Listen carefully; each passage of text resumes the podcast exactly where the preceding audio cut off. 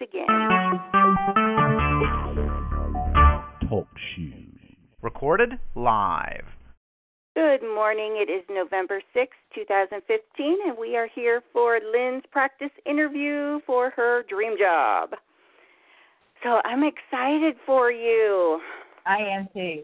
This is just, it's been an exciting week. Everyone that I've been working with the last month or so has had interviews. So I think people are ready to hire again. I think that's a good sign. Yes. How does Yeah. it? Um, just some of the little things like um, when you're getting it is a phone interview, correct? Right. Um, if you have a landline, use your landline if possible. Because cell phones sometimes are not as clear, we you know they fade in and out. You don't want the call to drop. You can use a headset or not really keep it on speaker. When it's on speaker, it tends to be a little bit more echoey. Uh huh. You want it crisp and clear. Different rules of thought of how many rings to let it, you know, let it ring. I say if you know the number that it's calling in from, grab it. um, turn off call waiting, any of those that would have the beeps coming through. Mhm. And even if you're on your your cell phone, if you end up using your cell phone, if you've got any, you know, alerts for like text messages or any of that, try to turn them off so that they're not distracting. Okay. Well, I'll be doing. Uh, I do work on Monday, but I've arranged to take the time to be available to do the call. So Mhm. I'm not going to be anywhere. I'll be distracted. It'll. I'll be, you know, in a private place to take the call. Good, good. I'm excited. I'm excited. What questions do you have for me before we jump in and actually do the? Okay. A couple of questions. First of all, this is going to be an interview with two of the colonels, I believe, is what the person told me when she called.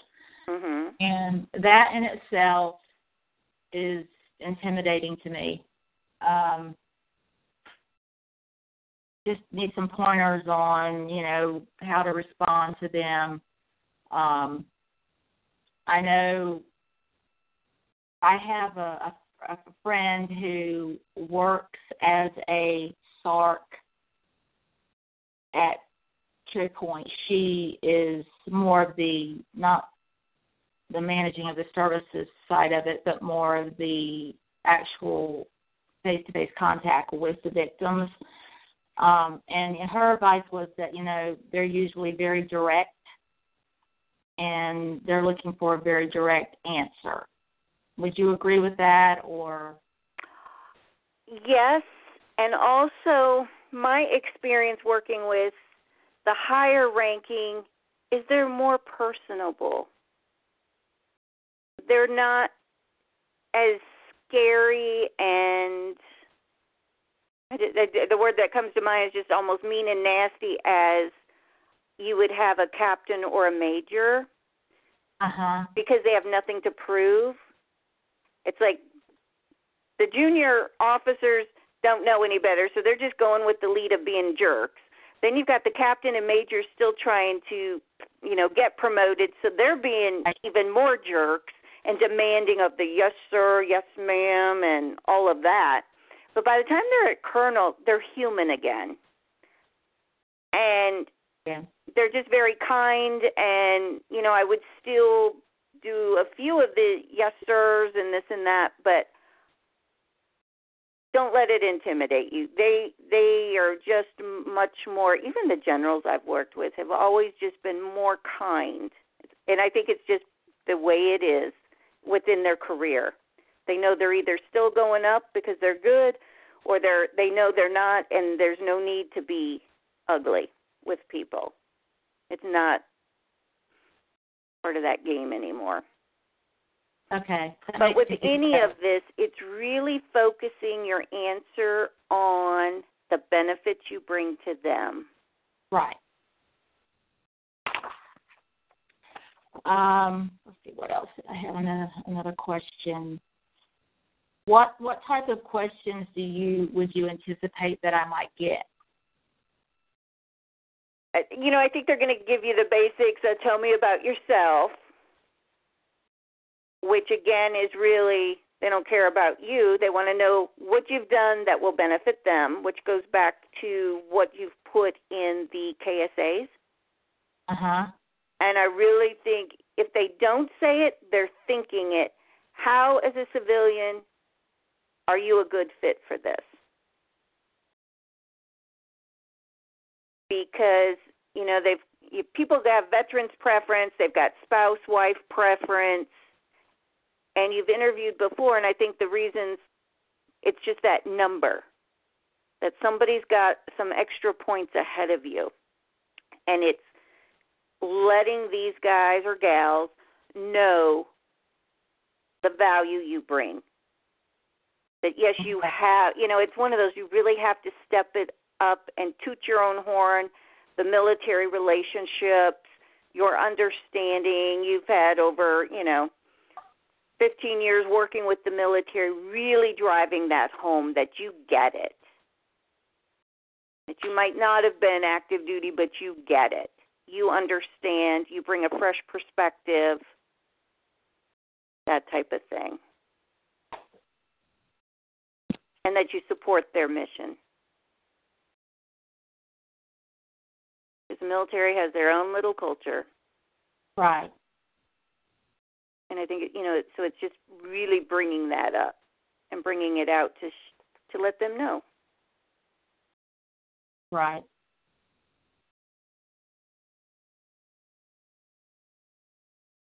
it's all in there in the KSA, so it's just a matter of me being able to communicate it to them. Mhm. Because honestly, have they read them? Probably not. They've probably skimmed. If they've even skimmed.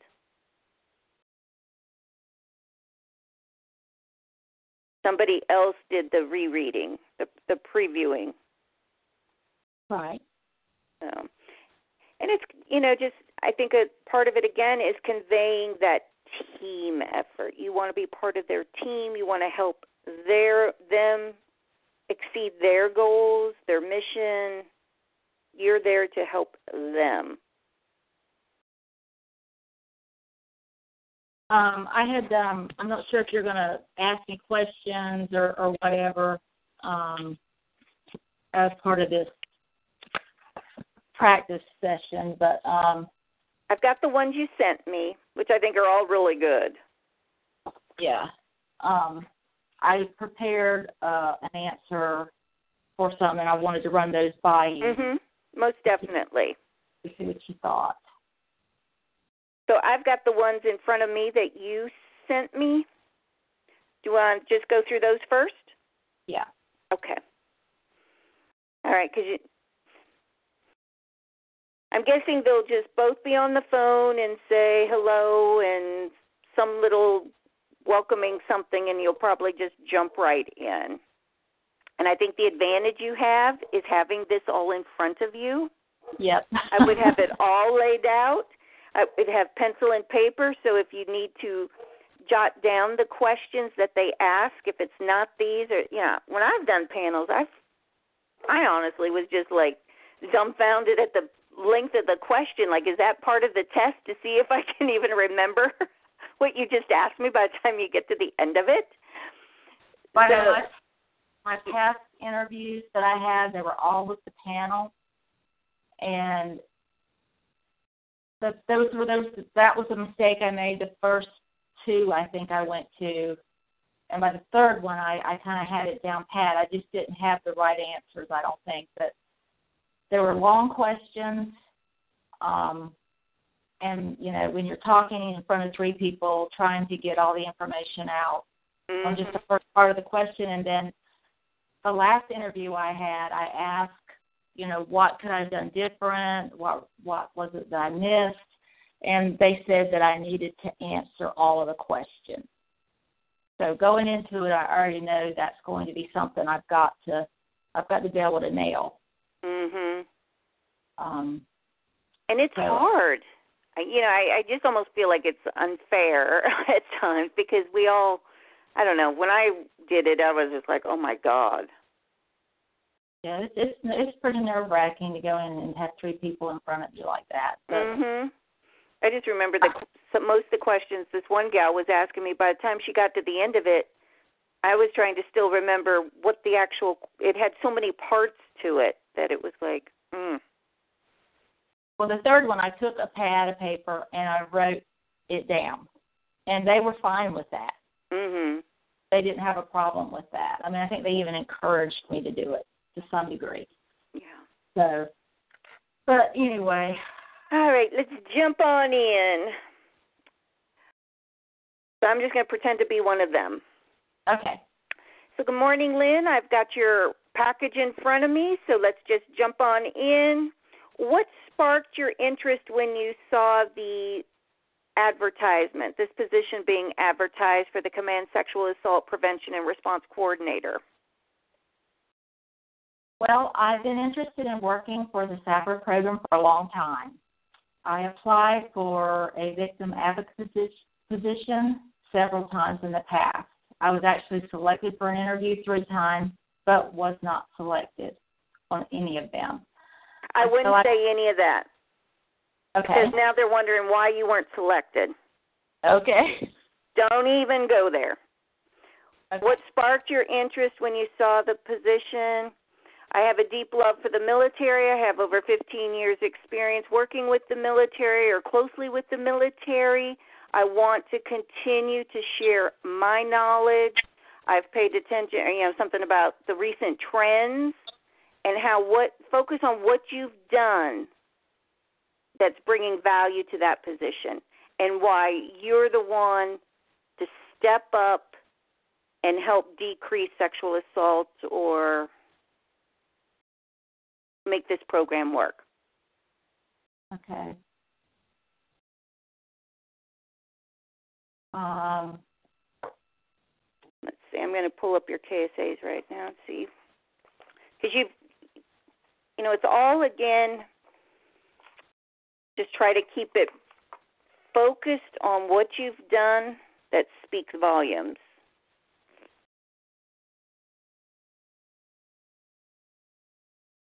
You know, each year we look at the very first KSA. Each year you presented for the Child Protective Services Sexual Assault Task Force Seminar. I would pull some of that. You've collaborated when you were with CPS, the um, Sexual Assault Response Coordinator, Victim Advocate. You worked with them closely.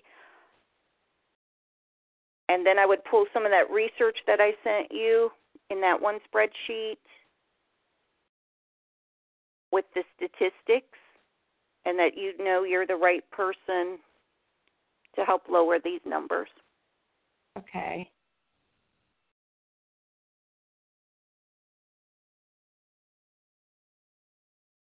See, I, I put in here also that um, I said I feel I could provide exceptional quality customer service to the command of War Camp Lejeune and the victims. I spent the last teen- eight, 19 years working with victims of sexual abuse. I was always very passionate about the service I provided for victims and their families. And then just go over my experience with each job that I've done over the past uh, 19 years. I would. I would just pull some of the really wow things and again how that um you just know you've got the com- a combined work history, work experience to help. Okay.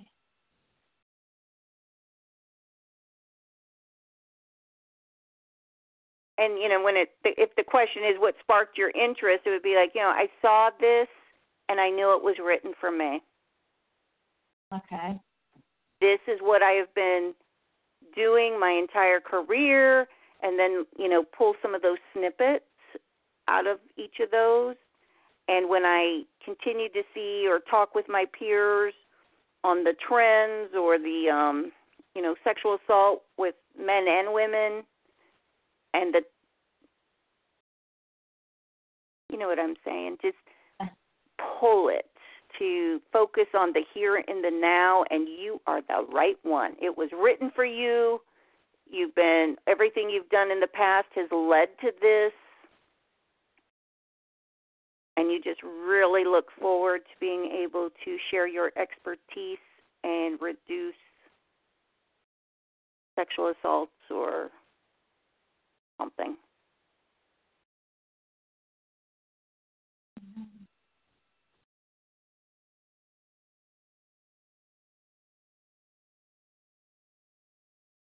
Okay.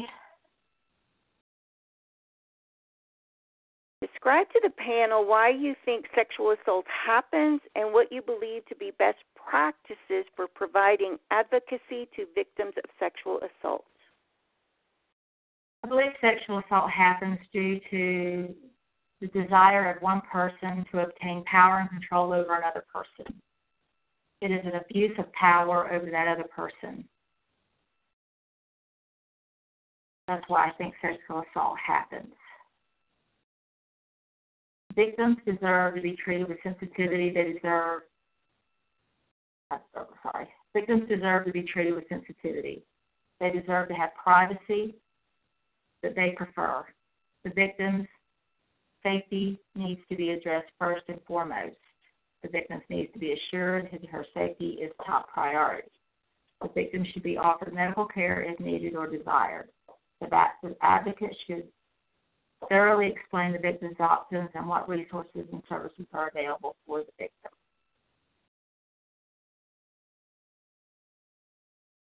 What should I add? Um, at the very beginning, when you said "I think," uh huh, or I think that's what I heard you say. Okay. so I would just be very direct. Sexual assault happens or sexual assault is abuse of power. It is control. Someone controlling. Just be very direct. Okay. Remove the I thinks and my opinions. Be very direct. Okay. And the best practices for providing advocacy are the privacy. Da, da, da, da. That way, because they might not know that you just rattled off best practices because they didn't hear it. They didn't hear you say the best practices. So I need to, before I describe what that means, I have to put that in there, that word, best practice. Yes. Okay. That way they know you're answering that part of the question because okay. they might not be the experts in this. They're just there. Okay. Do you feel like I answered what best practice is? Yes, I do. Okay. How about the why sexual assault happens? I thought that was good. Okay.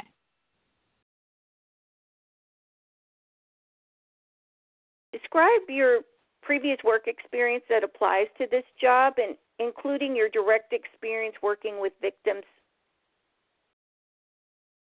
of sexual assault. My work experience includes providing resources and services to victims and families that have had sexual abuse in their families, occur in their families. I have walked them through making the phone calls to the providers, transporting them to the providers, being there to support them during their times working with therapists, taking them to medical facilities for exams. Um, I've had a, a lot of hands on experience in working directly with the victims. I have advocated for them with during their involvement with law enforcement. I've also worked with the command aboard Cherry Point and working with the perpetrators to ensure that they are receiving the services they need to try to keep the family together. Um, that's a summary of my experience in working with victims of sexual assault. The thing I think I would add is populations that you've worked with children, you've worked with the women, you've worked with the men, so they get a clear picture again of how what you've done will benefit or carry over to the working with them. Okay. So and maybe be a little bit more specific with some of the um like when you said you had worked with Cherry Point be a little bit more specific on some of that whether it was the children or you know the children were the victims of the military service member or a little bit more specific well uh, with this work um, when we when we received the report? I shared the report with the Family Advocacy Program aboard Cherry Point, worked the investigation with the person assigned to do the investigation upon Cher- on Cherry Point. Yes, exactly. And collaborated with investigative findings from our side at the Department of Social Services and from and coordinated with the investigator of the ward Cherry Point. Yes, love it. Because again, that's showing the military connection mm-hmm. and that mm-hmm. you know that process. Okay. So when you're in the role at the, when you have this job and it's yours, one of the benefits you'll bring is understanding the, the civilian side and how they work together. So you're reinforcing that. Okay. Love it. Mhm. Very clear examples of the relationships. Okay. Um, you want to try it again? Yeah. Okay. Lynn, please describe your previous work experience that applies to this job, including your direct experience working with victims of sexual assault. My experience in working with victims of sexual assault include working with spouses of military personnel aboard Cherry Point and also victim child victims of sexual abuse. I once we received a report that included military personnel, um, first job was to contact the military personnel the family advocacy program at Cherry Point to see if they wanted to coordinate how to initiate the investigation from the beginning to see if they wanted to be present. If they didn't, then I went ahead and went ahead and went out and, and started the investigation. Once the investigation or the initiation was completed, I contacted the family advocacy personnel to let them know what the findings were at the initiation and what the safety plan included so that we could coordinate how that plan could be put into place to ensure the victims safety. All through the investigation, I stayed in contact with the family advocacy personnel so that they would be aware of the findings that we were finding during the during the investigation, and also asked if there was any findings they had, or if there was any information they wanted to share that was coming from the the command or the the the CO of the the uh, alleged perpetrator. At at the time that we made a case decision, the uh, family advocacy personnel were identified immediately once the case decision was made, and then a plan of action was developed to ensure that the victims and the alleged perpetrators were receiving services. So on Cherry Point Air Base and also in the civilian side of it. The victims usually, if, if it was a, a spouse, usually received services on the outside, uh, on the civilian side. So we were very involved in finding the appropriate resources to help the spouse deal with the assault or the child deal with the sexual abuse.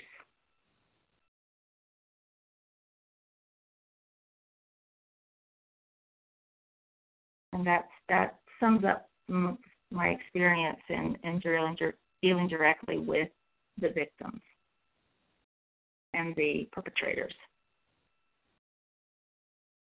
I like that. I like that. Could you hear the difference? How it was much more, you could visualize it, the connection? It was the process of the entire process of going through an assault and how my how I work collaboratively mm-hmm. with the uh, the military. Yep, I like that. Excuse me. Please describe your awareness of local and national resources for sexual assault.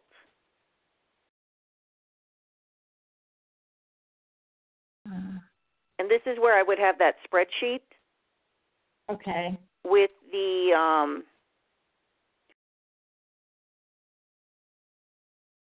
with the programs, I would just kind of touch on some of the programs and then go into um, because to me, those are also resources that govern this position.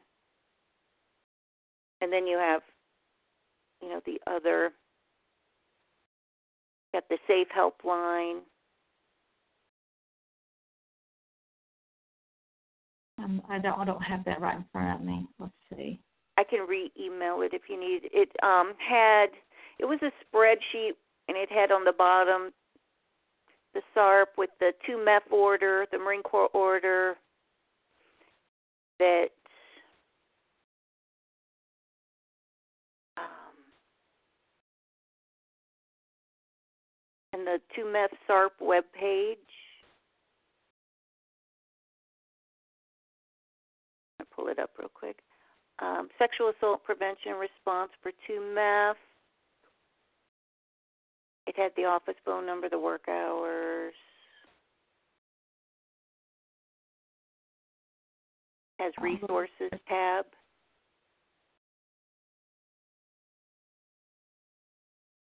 Let's see. Describe your awareness of local and national resources for sexual assault. And this is for 2MEF, correct? Is the one you're still interviewing for, right? Is the what? The 2MEF the command sexual assault for 2MEF, yes. right? Uh-huh, okay. Right. Some of the local resources would be the for 2MEF would be the sexual assault response coordinator with the work phone number. We've got, and then you could rattle it off: Marine Corps Family Services, Community Counseling, Military One Source, the Onslow Women's Center. Some of the web resources would be, and I'm just reading off the website, so I can resend this to you. Yeah, I know I've got it somewhere, but I've got I've got so many documents that I've. I've I, I totally understand, and I would just um actually.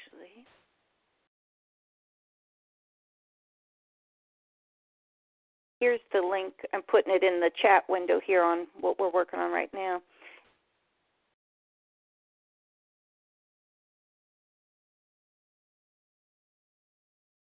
that covers some of the national and local, and I'm sure you know even others that aren't on here. Right. So, so I have to basically I need to list these resources. Just basically say the, the, the local resources are sexual assault response coordinator, the Marine and Family Services Community Counseling, Military One Source, the Onslow Women's Center.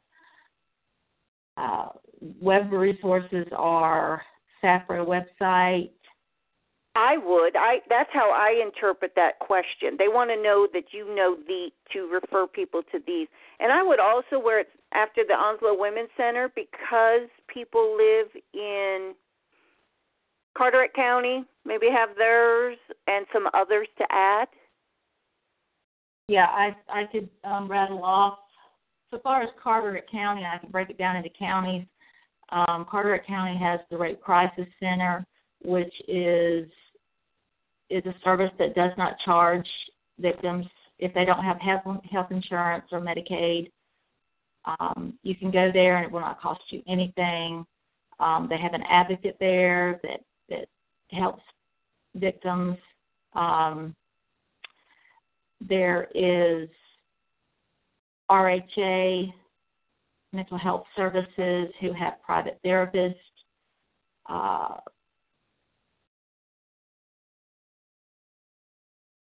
Easter Seals Services has therapy services, private therapists who are good at dealing with dealing with victims of sexual abuse are Diane Brown um, at the Deal Deal House in Morehead City.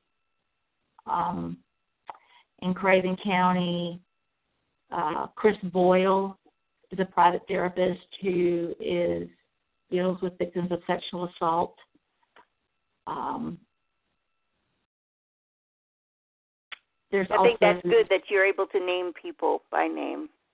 There's the Promise Place in New Bern, um, which is also an advocacy center who see adults and children that are victims of sexual assault and sexual abuse. Um, one of the lead therapists there is Jane Hearn. Um, there's also a psychiatrist who basically deals with children. Um, his name is Dr. Evans. He is with ECIM in New Bern. Access Family Services have private therapists um, who also deal with victims of sexual abuse and sexual assault. Dixon Social Interactive Services.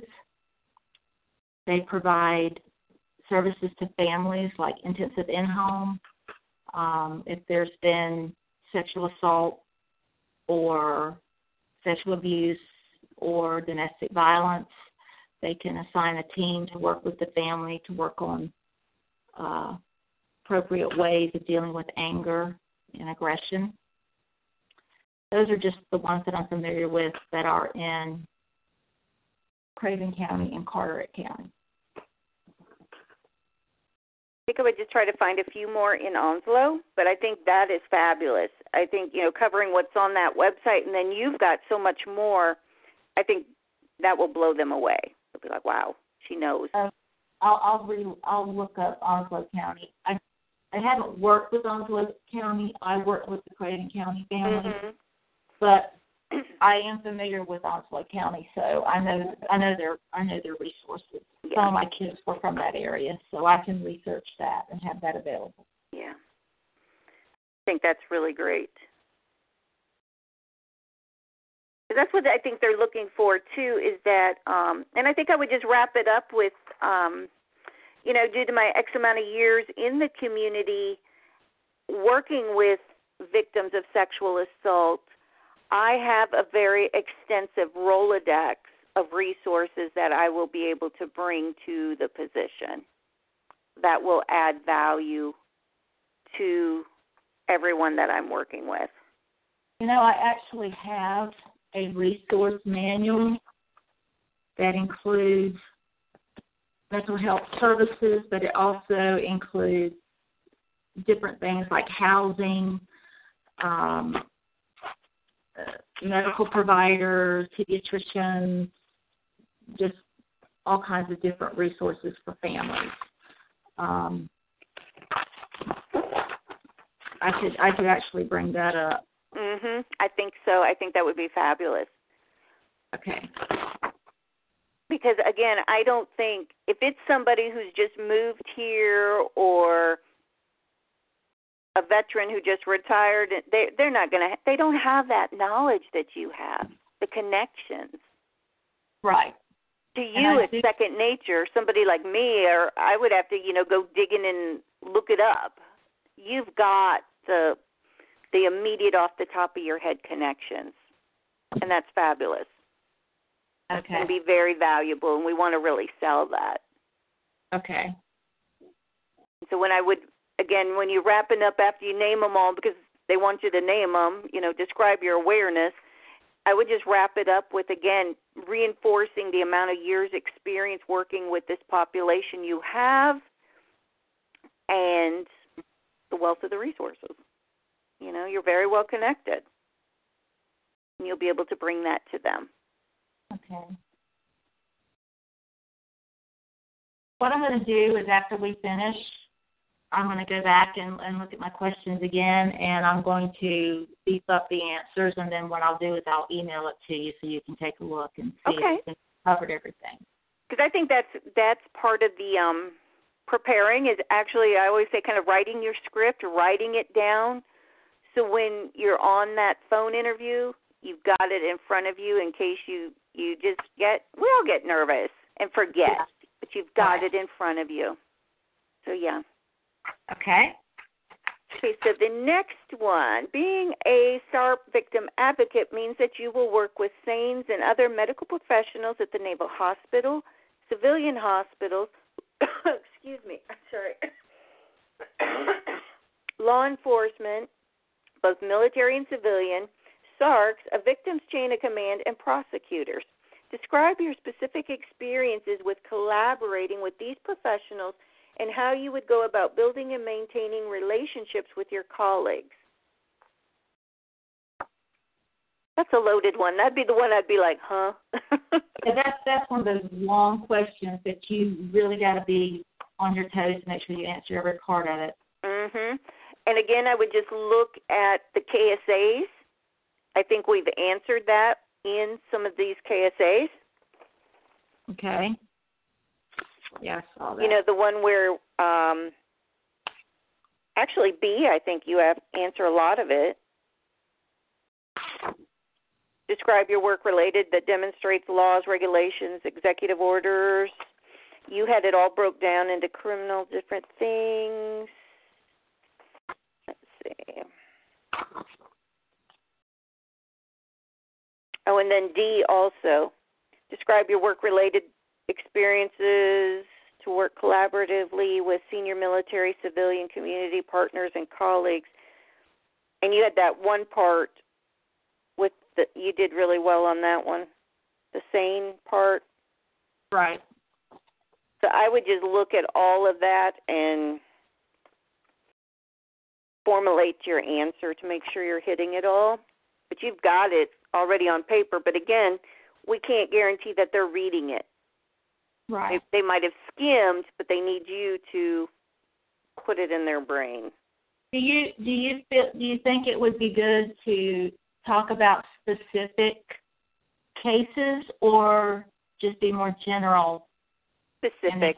I would be very specific Um, because the general kind of general things got you in the door to the interview. Now they want the really good meat and potatoes. So if I had like an experience where we had a four year old victim child who was sexually assaulted and pretty much we went through the entire thing. The child was found walking on the road. Um, sheriff's department picked him up, took him to the emergency room, Carteret General Hospital. Sane nurse was called, CPS worker was called, law enforcement was already there. They were getting in touch with the head detective who would be investi- who would be handling the case. We all responded to the hospital. Um, child was checked to see if they, you know, was at, if he needed any immediate medical care. Um,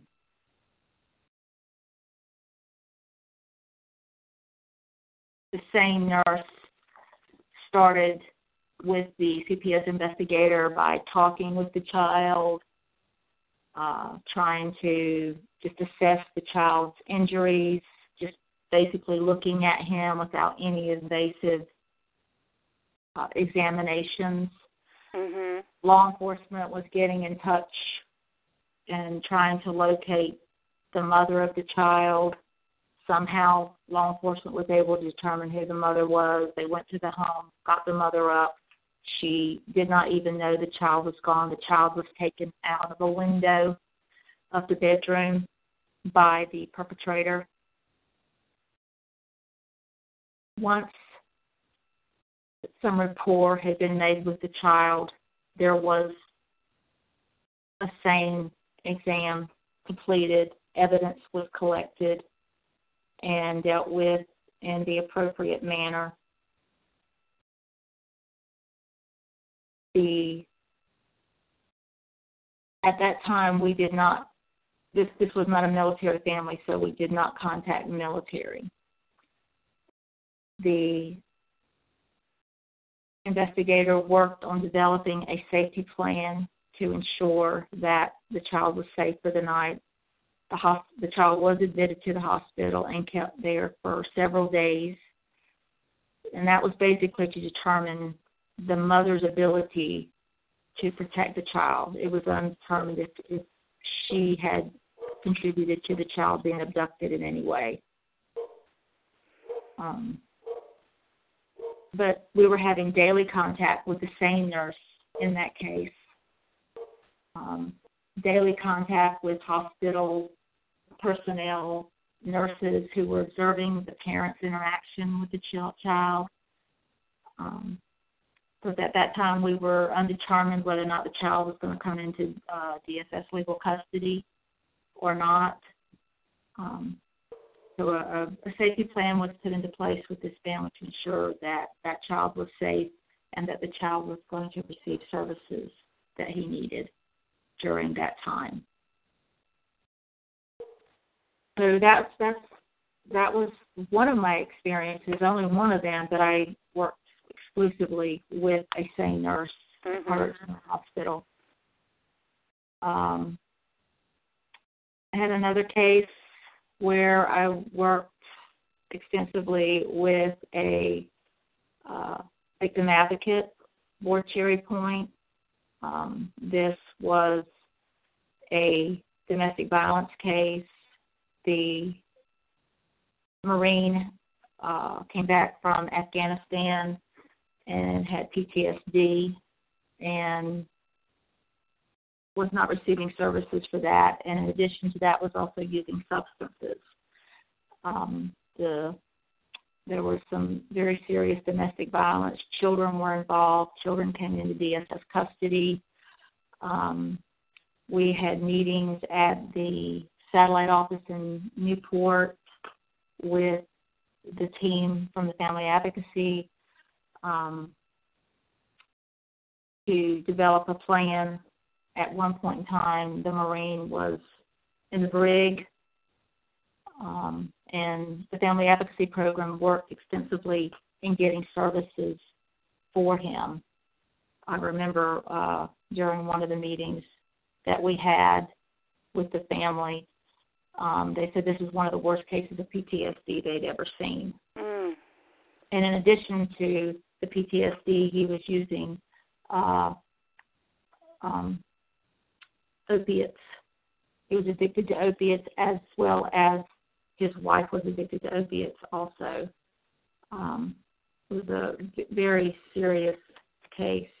He was um, discharged from the military. I believe he was court-martialed, if I recall correctly.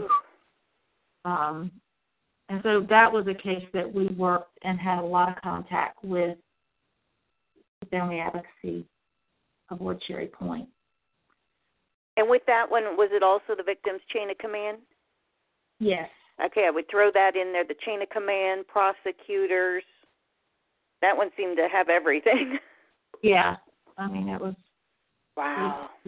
pretty bad. Um, But yeah, the specific examples really let them know again, you've got the experience, you you you're seasoned, you've done this. okay. Uh, let's see. I don't know if I can go back and look at the question again. It was um I think I, I all I did all I did was I didn't bring up uh, the victim's chain of command and yeah, and that's I would add it in that one you just said. Okay. You work closely with the chain of command, with you know, because you said he got court-martialed with prosecutors. Okay. The only thing I one I think I haven't heard is maybe the Naval Hospital. Uh, I worked with the Naval Hospital, with Cherry Point and Camp Lejeune.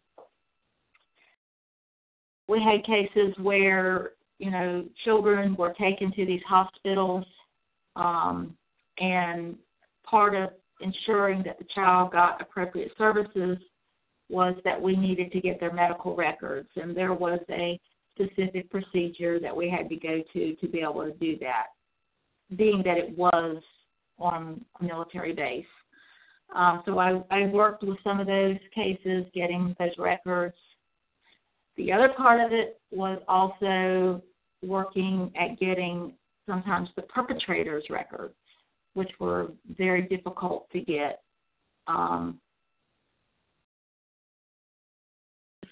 part of the reason for getting those records was to sometimes prove that the abuse had occurred. And oftentimes there was information in those records that might indicate that there had been some previous history with the perpetrators. Um, we were successful in getting some of those records, and some we were not. Mm-hmm. Um, also worked with the VA Veterans Administration and getting records for. Ooh, I would throw that one in there. Getting records on people that were um, either retired or uh, just had previous military experience who were receiving services through the VA.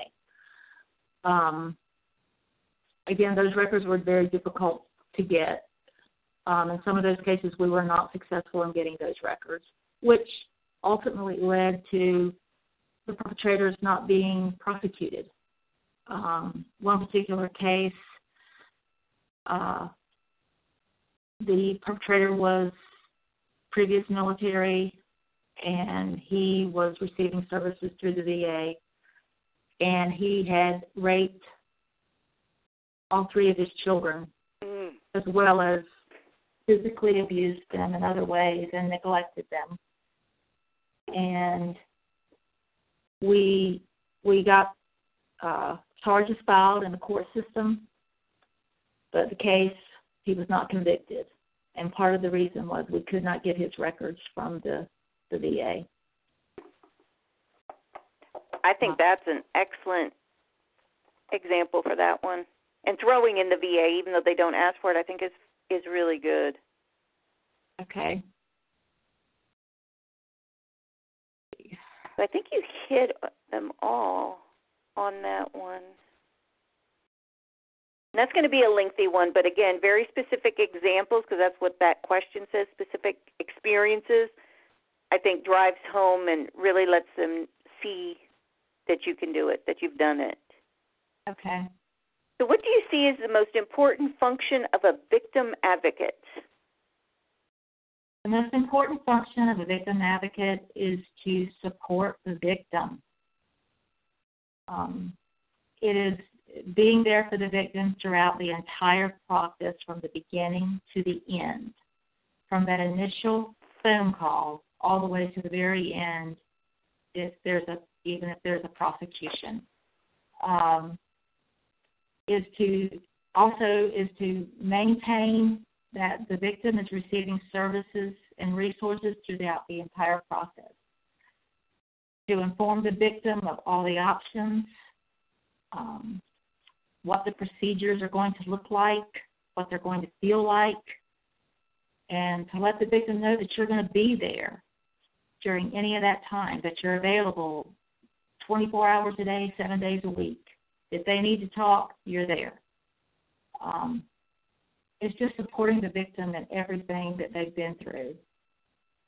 and allowing them to make the decisions because you don't want to re-victimize them by trying to force them to take one resource over another or proceed in a restricted or unrestricted uh, process, letting them make the decisions. I like that. I like that. Describe a time when you were an effective victim advocate and tell us what made you effective.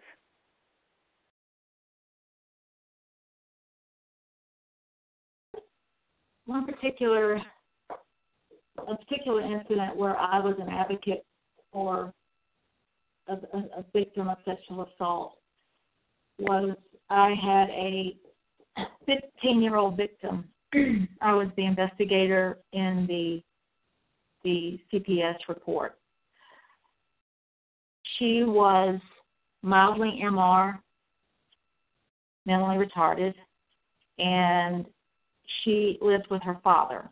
Her mother left and was not able to get custody of the get custody of her when when she left. The father began sexually abusing her when the mother left. when she became a teenager, that became more of an issue because she became very promiscuous due to being sexually abused almost her entire life. When she became sexually promiscuous, she started liking boys. She snuck out of the house one night to go meet some boys down the road who were also taking advantage of her sexually. And her father found out she left and he found her where she was at and he hit her over the head with a Pepsi bottle. Mm. She was taken to the hospital. She had a great big gash in her forehead where it had hit her. He was arrested for that, but was not was not convicted she became a foster care because she was in foster care. I was also her foster care worker, and I helped her through that process of getting the right counselor, which didn't happen the first counselor she got. Um, she didn't understand why she couldn't see her father, so we had to walk her through helping her understand the lack of contact because that was her father and that's what she was used to. I coordinated with her mother, trying to help her mother get more involved in her life, but her mother was with someone that was not a good person either.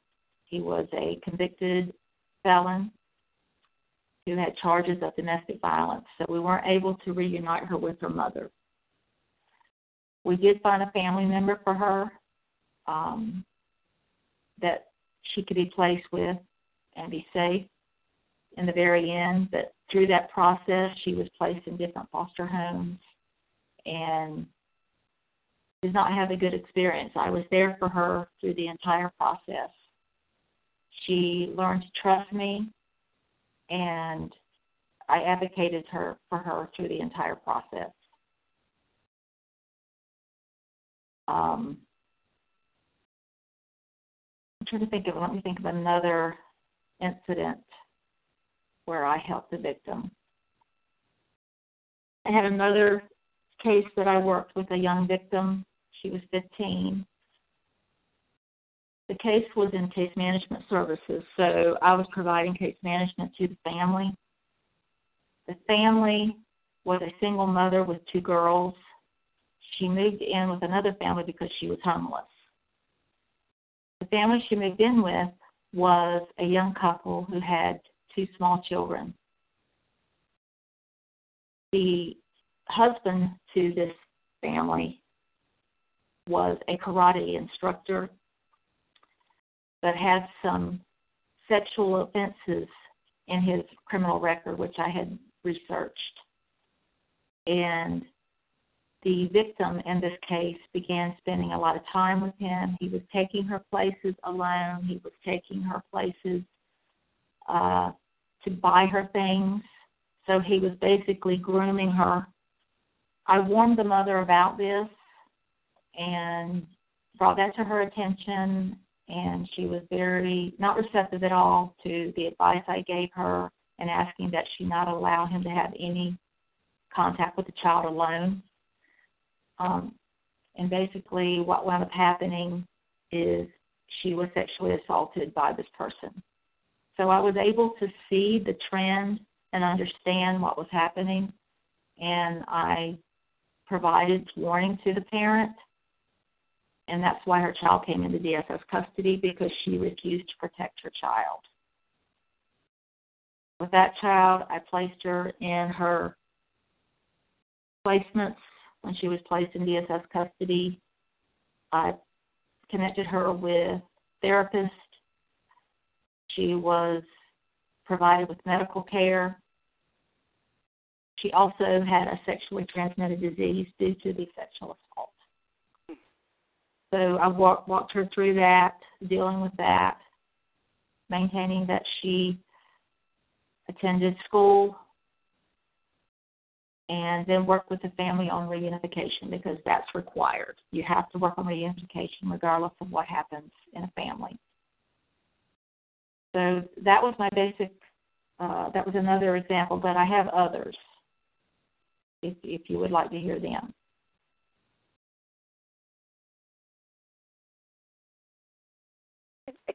I think those are really great examples, and I would just wrap up each one with again driving home what made you effective. I was an active listener. I had the confidentiality or the rapport with the victim. I took these steps. I did this, this, and this. It's almost, you know, after you share the the scenario, uh-huh. almost being bold and snotty and tooting your own horn. Or she got so that they understand how you were effective. Therapy services provided a safe environment. Mhm. Provided supervised visitation.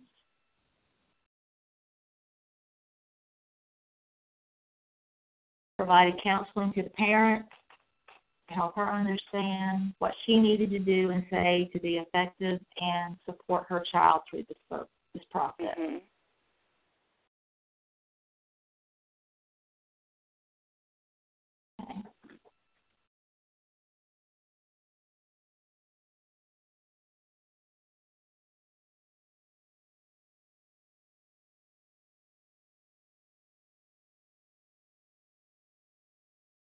Anything else you want me to add? I'm just skimming real quick the job announcement to see if there's any buzzwords that we want to make sure you're saying. Yeah, I I pulled that. I got that. Okay, good. Reading that. Yeah, it's when you're redrafting, you make sure you're just hitting the words that resonate with them. Promote is a word I see a lot. Hmm Establishing protocols, encouraging victims to come forward.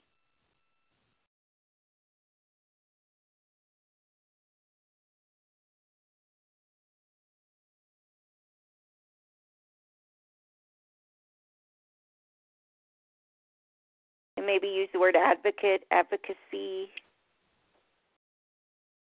I advocated on their behalf. I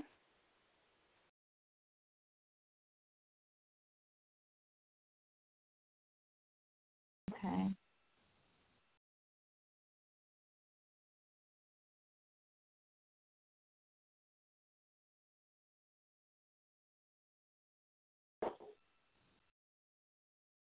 when I look at the um, the section with the minimum qualifications, knowledge of rules, procedures. This is very toward the bottom, about maybe five, six lines up from the bottom.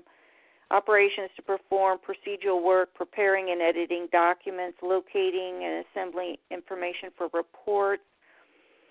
I think I would throw that into some of these.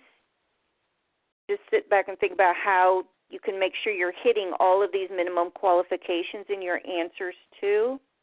Because part of being the effective advocate is ensuring the paperwork was completed correctly, um, so that everything had the desired outcome. That nothing was left undone. Does that make sense? Yeah. I'm kind of drawing a blank how to appropriately say it, but I would just kind of making sure that the the the petitions were drafted correctly Mm-hmm. and going over the petitions with the the attorney yes making sure the appropriate wording was in there mhm making sure that the appropriate letters were sent to the DA to the DA's office yes. uh, in a timely manner when these crimes occurred. Mhm. I think that's great. Yeah. Because that then again is reinforcing specific skill set you have. Sending the reports to the family advocacy when military families were involved. Mhm.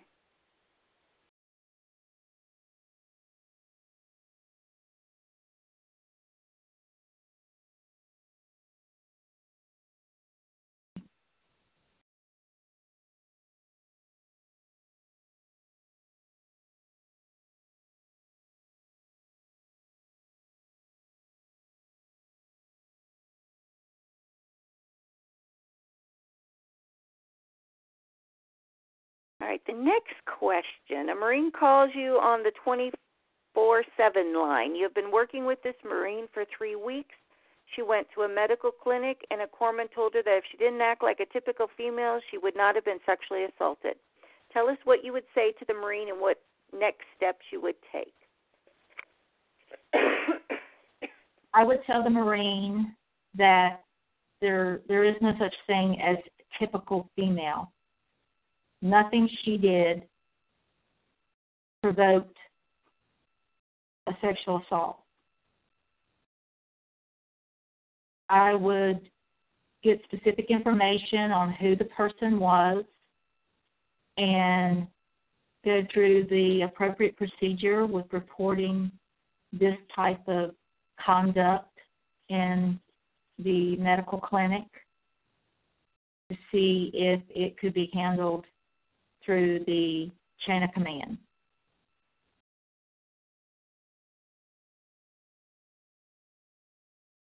But first and foremost, I would assure the victim that she had done nothing to provoke the assault and that what was said to her was not appropriate. And I like that.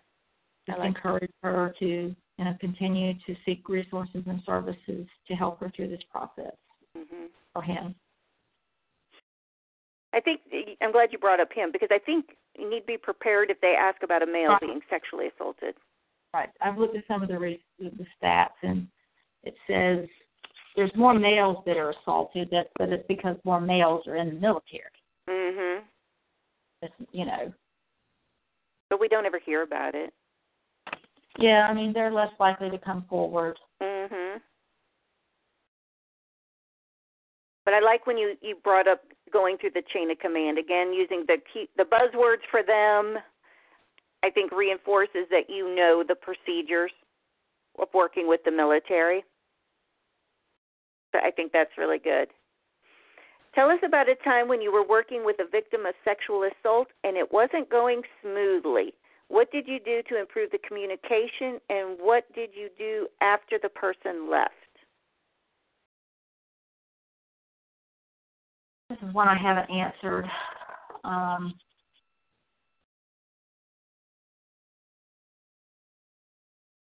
you have like a resistant client or someone maybe that didn't want to and you had to really observe the body language for the incongruence of what was coming out of the mouth could it also be uh, when the law enforcement resources were not doing what they needed to do? Mhm. Okay. Yes. I think so. I think it could be anything, really.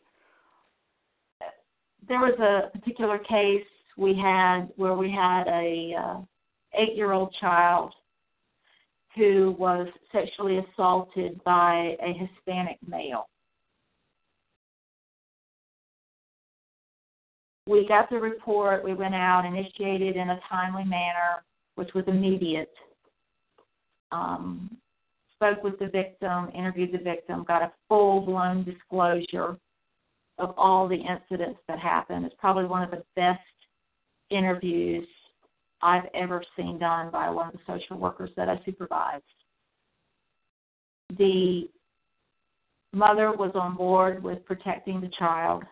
The victim, I mean, the perpetrator was not in the home, so it made it a little bit easier to protect the child the perpetrator was a boyfriend to the older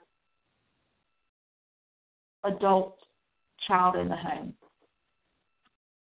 Law enforcement was contacted. The first thing that didn't go right was they did not respond with when we got ready to do the interview. So the interview was done without law enforcement being present next thing that happened was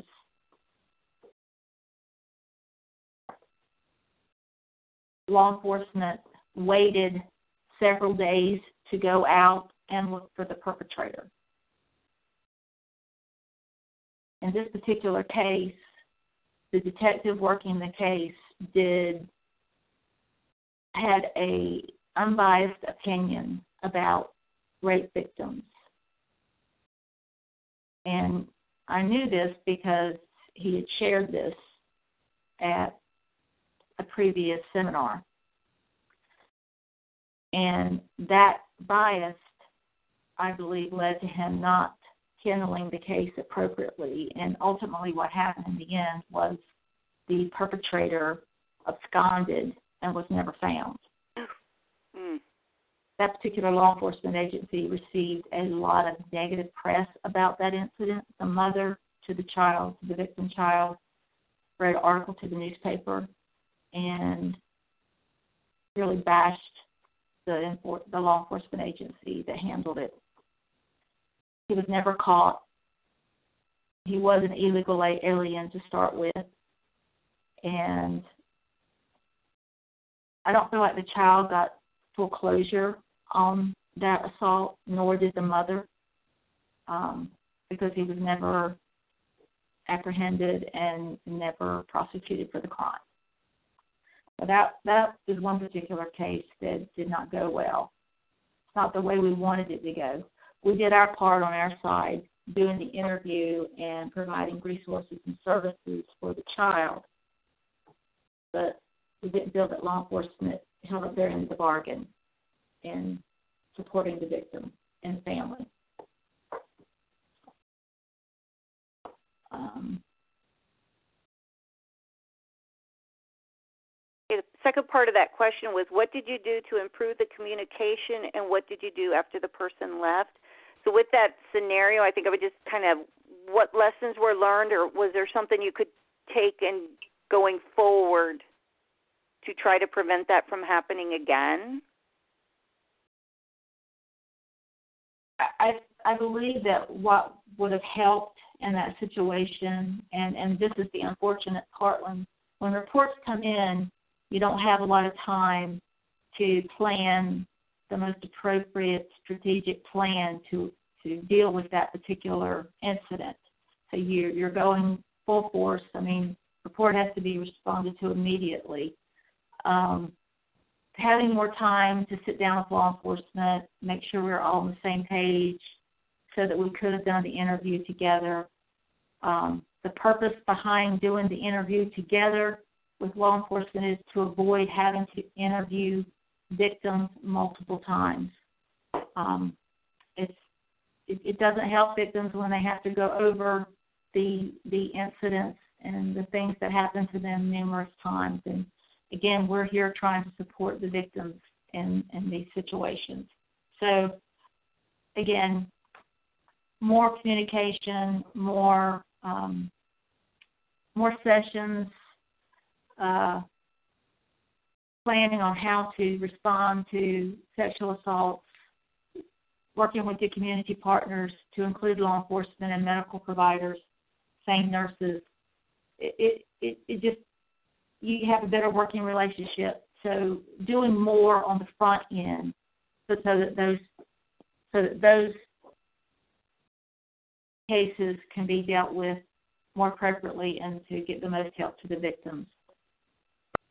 I like that. I liked how you wrapped it up with again naming all the different key players in this and that the communications key networking being all on the same same team really is key to right. helping. I like that. I think that takes that negative and spins it into a positive. Okay. What type of things in your work have caused stress or made you uncomfortable? What did you do when those situations happened?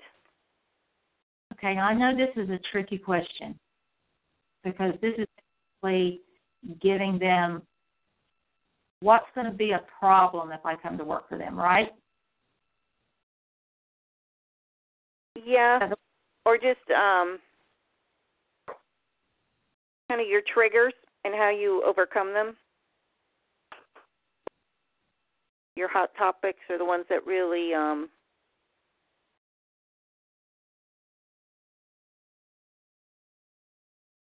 I'm drawing a blank here.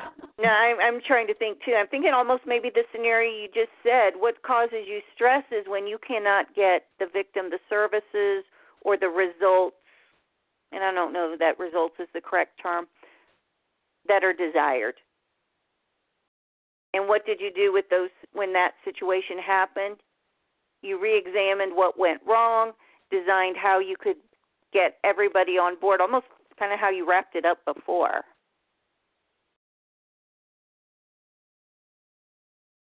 How to well, get so people don't abscond and leave. Well, one of the things that when when I have a situation that didn't go well that stresses me out, so that would make me stressed and make me feel uncomfortable. Mm-hmm. And so, how do I go about handling that? Is that we always had a debriefing. We debriefed what we did when we went out and made that first initial contact with a victim and a family and looked at what we did that didn't work and come up with a scenario of how we could have done it differently. So for future cases, we would not make those same mistakes again. I like um, that. I like that. Debriefing is, is, is key in working with, with social workers. They have they take on a lot of information that is very stressful to them. Um, it's almost like sometimes they could even it's like being a, the victim secondhand to what happened to a victim, and then they need that debriefing to help them be able to continue to do their job. Um, I like that. I like that answer.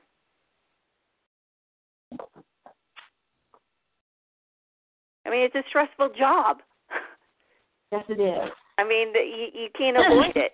Stress is everywhere. Stress is, and maybe that's how you answer that. You know, when it says what type of things in your work have caused stress. This is a high stress job. Every day there is stress, but the way that it is handled is through the debriefing. Da da da da da da da da da. Okay. I like that. I like the way you said that. Because it's not plain, you know, burying your head in the sand that it's not stressful. Right. This job may include providing briefings and presentations on sexual assault to Marines and sailors. Have you ever given a brief, and if so, describe who the audience was, how large it was, and what made your presentation good?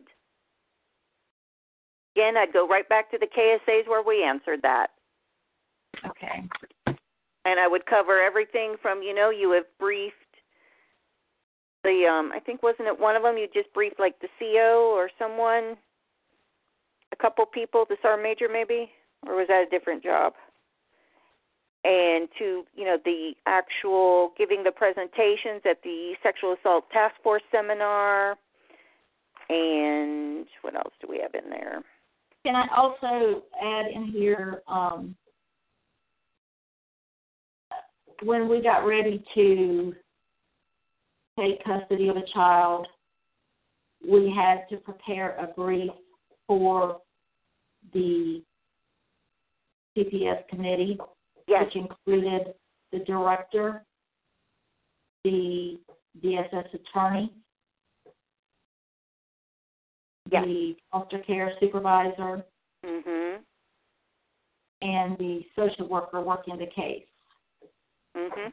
I like um, and basically the brief was we had to prove our case. We had to prove that we had looked for additional relatives for the child and that we had utilized every resource and that those resources had not been successful in eliminating the risk to the child. So and it was very difficult. Those were very stressful uh, briefings. Mhm. Very emotional.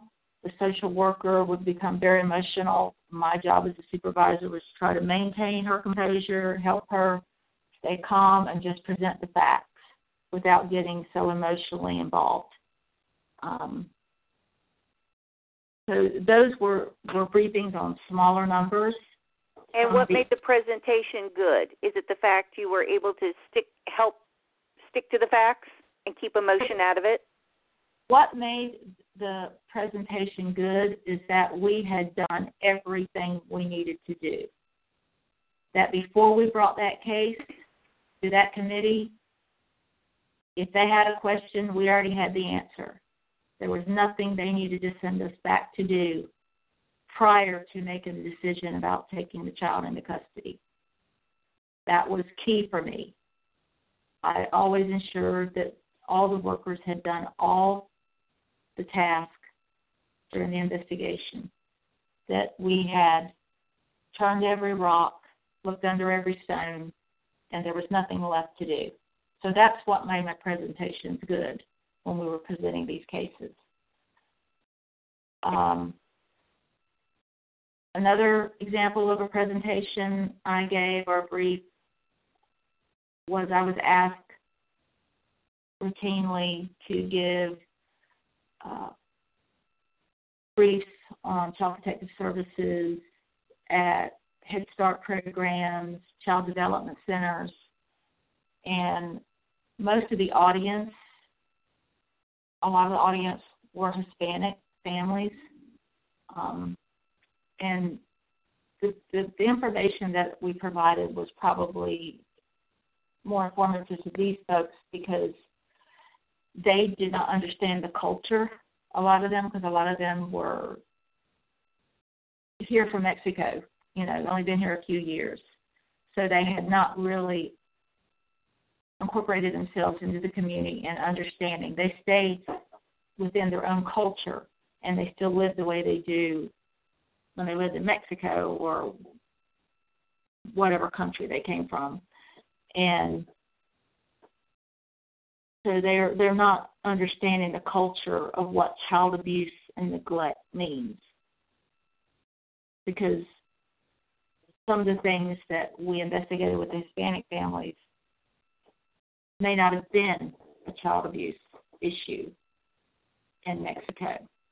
Um, what made the, the the brief successful is that the families I know the families were interested. They had good questions. Um, there was dialogue that went on between myself and and the participants attending the brief. Um, there was an interpreter, so I worked with an interpreter on all of these. Um, but also, I did uh, some some briefs or some presentations for child care providers, different child care providers in the community. Um, came together at the Civic Center. So there was a larger number of people there. Um,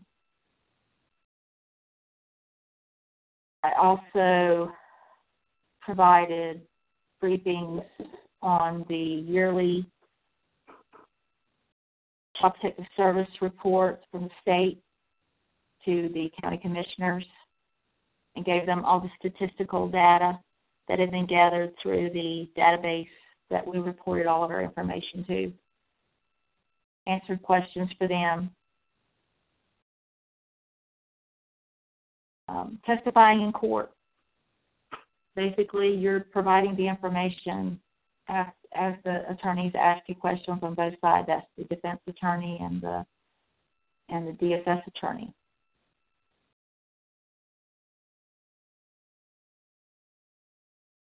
I attended some case briefings aboard Cherry Point, where we provided all the information gathered during the investigation, answered any of the command's questions that they had about the cases. Um, but that's that's been my experience in providing briefs and information.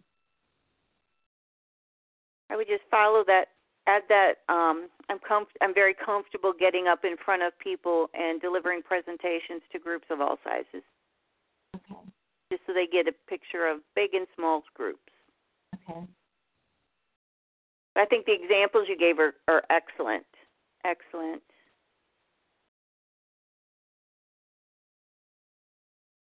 And what are the major challenges you would face working with victims of sexual assault?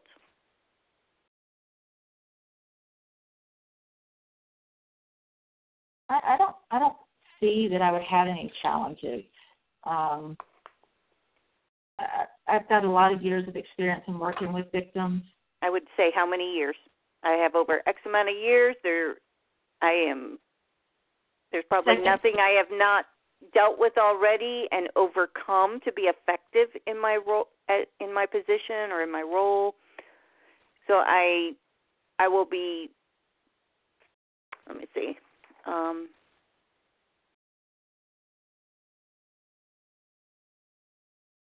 challenges. I don't anticipate any major challenges because I'll be relying on the wealth of my experiences or something to help me overcome any new challenges that may be present.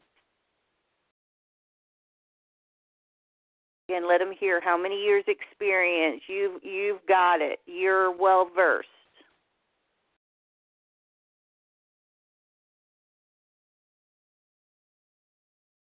Got it. You're the expert in this. You you you know it. You know every you know everything that has been a challenge you've you've had to deal through it or you wouldn't have had all these years experience. You would have failed Right. and not be where you are. so I just think of again how to wrap that up with I've had, you know, the focusing on the years experiences and everything you learned early on just built to you being able to deliver fabulous services to these victims and get whatever I hate saying results, getting them the the treatment, the services needed, desired. Turn it into a positive. All right. Would you be available to respond on site to crisis calls within two hours during the evening and weekends as assigned and to telephone contact within 15 minutes for a sexual assault helpline?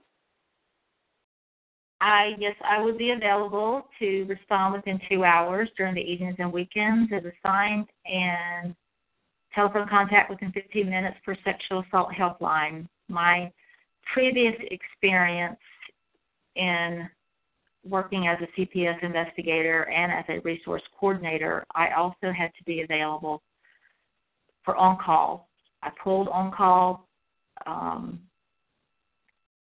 called as soon as the pager went off, made the phone call less than 15 minutes, uh, took all the information, then staffed it with the supervisor, and if I had to go out, responded immediately once the information was communicated with the supervisor. As a supervisor, I also was responsible for direct contact with the on call worker. All the calls they received had to be screened with me while I was on call. I pulled a week at a time. Um, so I'm well versed in being on call. I mean, I've I've been doing it for the past 19 years. You might as well say. So I've got lots of experience and am more than willing to be available to be available to respond to these calls in this job. Why are you the right person for the job?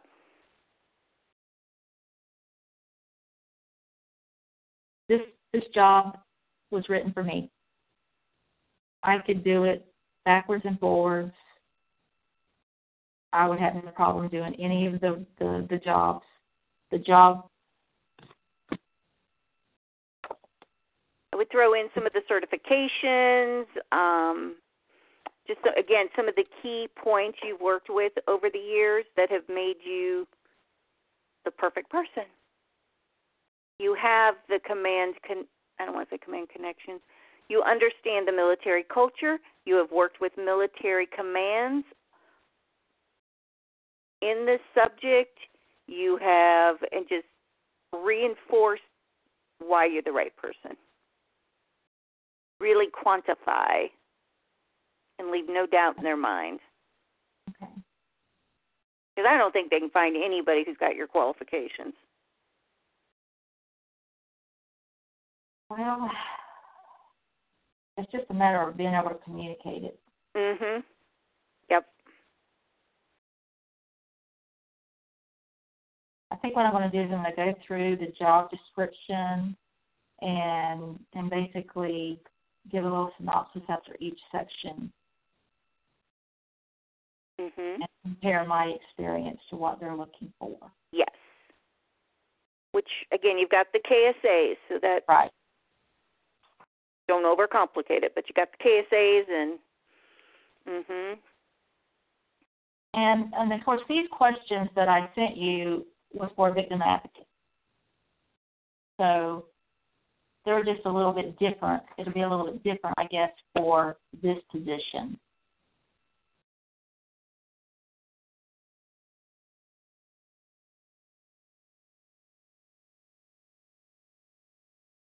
Yeah, I'm looking through the um KSAs and I think again though we've they're very similar. Right.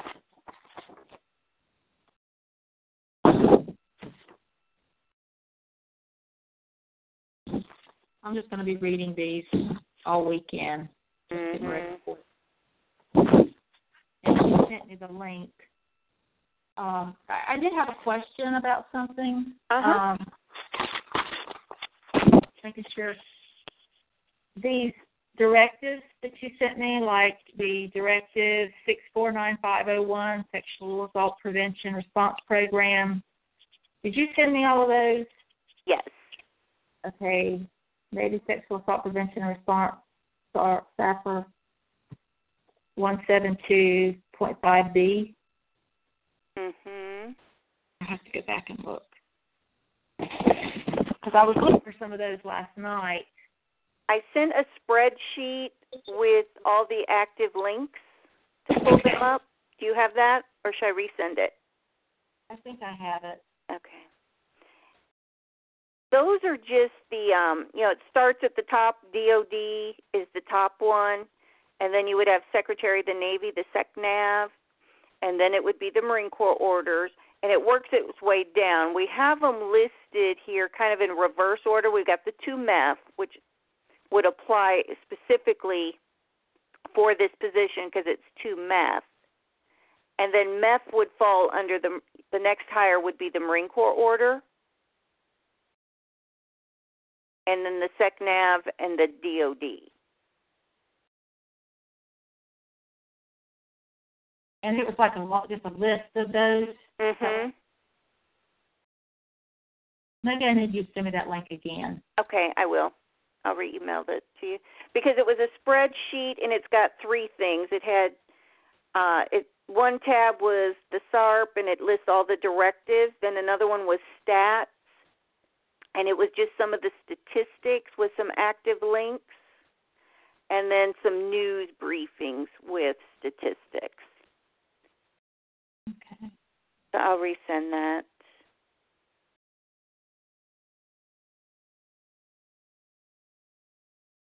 But I would be, you know, if they ask about any of these those orders, you've you've got them. Okay, I, I think I just found it. Let's see. It's got a let's see. It says MC Family NCCS Cherry Point Family Readiness Readiness E Marine Military One Source Marine Corps Family Team Building. Uh, that went with a different one. That's a different one. Yep. Okay. Well, send that one to me, the one you're talking about again. Okay.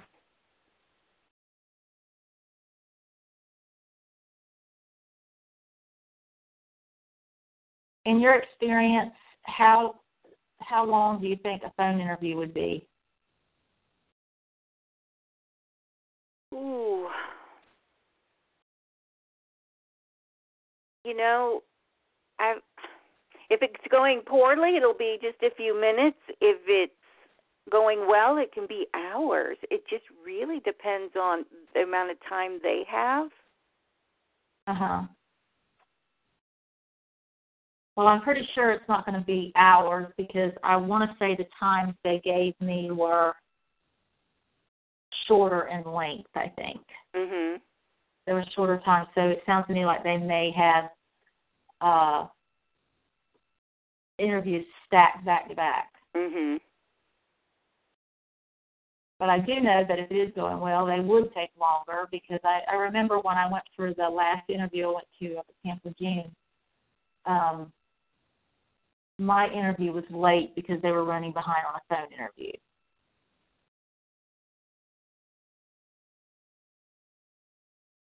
I would just, you know, again, I I wouldn't feel rushed. I wouldn't try to feel rushed, but if you if you end up having to feel rushed by them, I would just focus on zero in on the best examples, the best facts. I don't think we did any fluff because I'm not a fluff type person. Nobody wants the fluff. They it it dilutes what they're hearing, but it's just really being concise, which you were, and driving back home some of the things to make sure they understood what you were saying answered that question. Okay. But I would just have everything laid out the the resume, the KSAs, the job announcement, where everything kind of matches up, and and if you have any questions for them, they always ask, you know, do you have a question for them?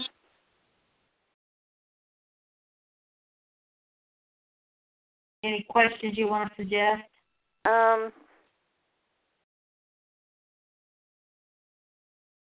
I'm trying to think. Um, I think one of the typical, what's the most challenging aspect of this position?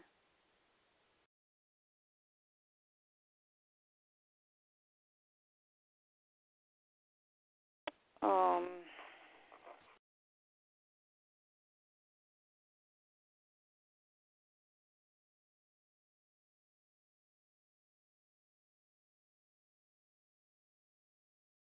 I think the other thing to be um, ready to talk about is some of the programs, maybe program development, because it talks about develop under the qualifications, major duties, develops and implements protocol to evaluate programs and goals and objectives. Mm-hmm. I know we talked about that in your resume, but I would just make sure the major duties, look at them and what you've done. Formulates, administers, and, mon- and monitors the budget for the program, presents financial reports. I'm pretty sure we touched on that in here. If we I mean, my experience in, in working with budgets is basically, I mean, each year DSS DSS had to develop their budget, and we could request certain things, um, like a new position. One year we got an on-call position. Um, I had to develop that job description for that.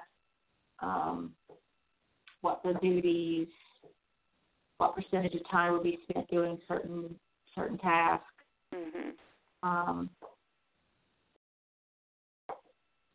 that's but so I have limited limited uh, experience in, in, in developing a budget.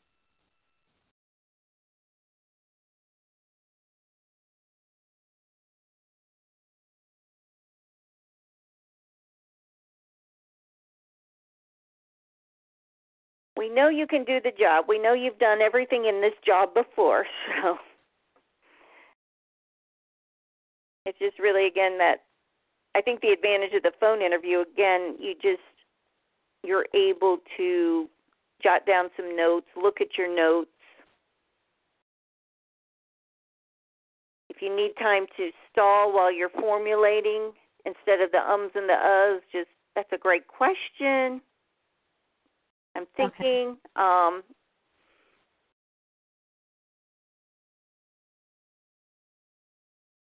something that nature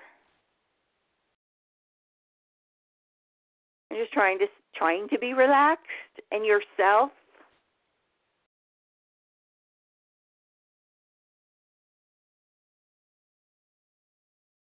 And if you think of any other questions or anything, just give me a call or email me. You know, I'm always at my desk. I'll be I'll be working on it this weekend.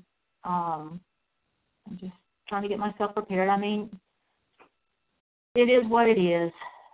You know, I mean, if I get it, I, I would love to get the job. I would really like to do that type of work. And I would let them know that. You know, when they say, you know, why why are you the right one? Because, you know, let them know you have a, you know, I know how to say it. You know you would you would love to you know thank you for considering me you know wrapping up the phone call. I would love to have this position. I don't like the word job because to me that just sounds kind of ugh. Yeah. But you know i i think it's okay to say you know i would love to be working for 2MEF as the command sexual sexual assault prevention blah blah blah this is some an area i am very passionate about and let them know that. Let them hear that. Because I don't think they want somebody that it's a job. Right. They want somebody that is truly passionate about helping. How did you say? How did you say the uh, the word you just used?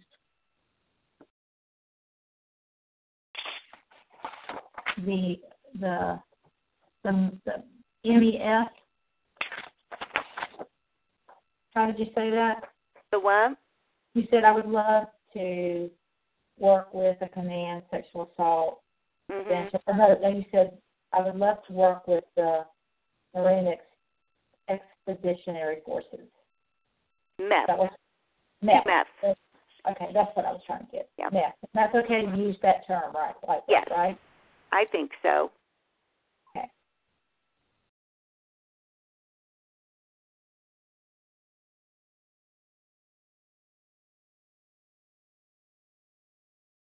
I just have to practice, Janine. That's all I got to do. Yep, just just script it out. Um, you know it. I mean, you know this job, so it's. I think don't be afraid to toot your own horn. Give specific examples and use the buzzwords, and you'll be fine. You will be fine.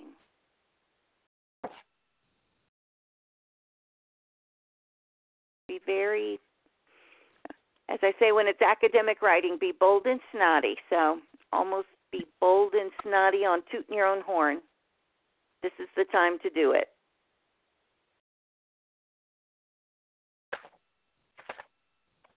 All righty then. But if you want to, if you're going to type them out, like some of your answers, and you want me to look at them, I definitely will. Okay, I'm going to work on that today. Okay. I have to run an errand this afternoon. I got to go to the car dealership at two thirty, but I'm gonna work on it and see what I can get done, and I'll send it to you this evening sometime or tomorrow. Okay. And you've got the this recording will be sometimes there there the link is active right away. Sometimes it may take an hour because we've been on for a while. Uh-huh. And you can listen again to you can download it to iTunes. You can listen from your computer wherever, and just kind of listen to what we were how we were talking about some of the questions and your responses.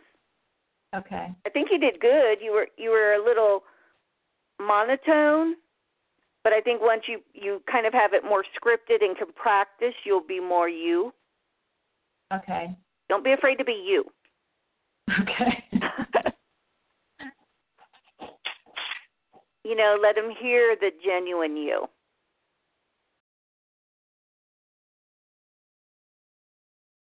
But I know you're going to do fabulous. You're going to do great. I I got to uh I told you I got the one email saying that I had not been selected. Mhm.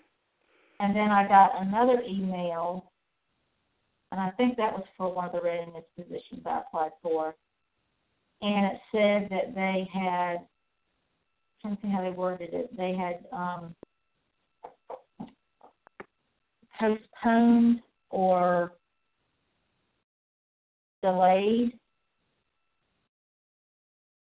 the uh the position. Mm. I thought that was pretty nice to send an email saying that, you know, I mean most of the time you're not going to hear anything. Right, right. So I mean I thought that was pretty good. Mhm. These people are waiting. You know, they're waiting and hoping, and these are a long process. Sometimes, from the beginning to the end, it can take six months or more. Yeah, I mean it's it's not an easy process. But I don't think there's anyone with your credentials. No. This is yours. It is your job. It was written for you. And I think when you believe it and you really feel it, it comes across in the conversation with the interviewers. Because every time I've applied for something that was like, oh, this job was written for me, it's got me all over it, and and it's just it's just natural. I mean, you still have your notes in front of you, but it's a natural fit because you've done everything. You're not trying to fake it. Right. So, So, so I hope this has been beneficial for you. yeah, it's I, I know I got to work on just relaxing and just answering the questions, Mhm. stopping to think. And I, I think sometimes I'm I'm worried that they're going to want me to answer, you know, really quick. They're looking for the quick response, but I don't think that's always the case. I don't either, and I don't think their questions beg for a quick response, Right? and especially in this type of job. they want, they want it to be lengthy. Mhm. I think so, because there are specific experiences, specific examples, and if they're naming off, you know, the one where they want the same, the the prosecutor, the hospital, this and that. If you got to touch on how you've worked with six or eight different agencies or people, that's not a quick answer. No, it's not.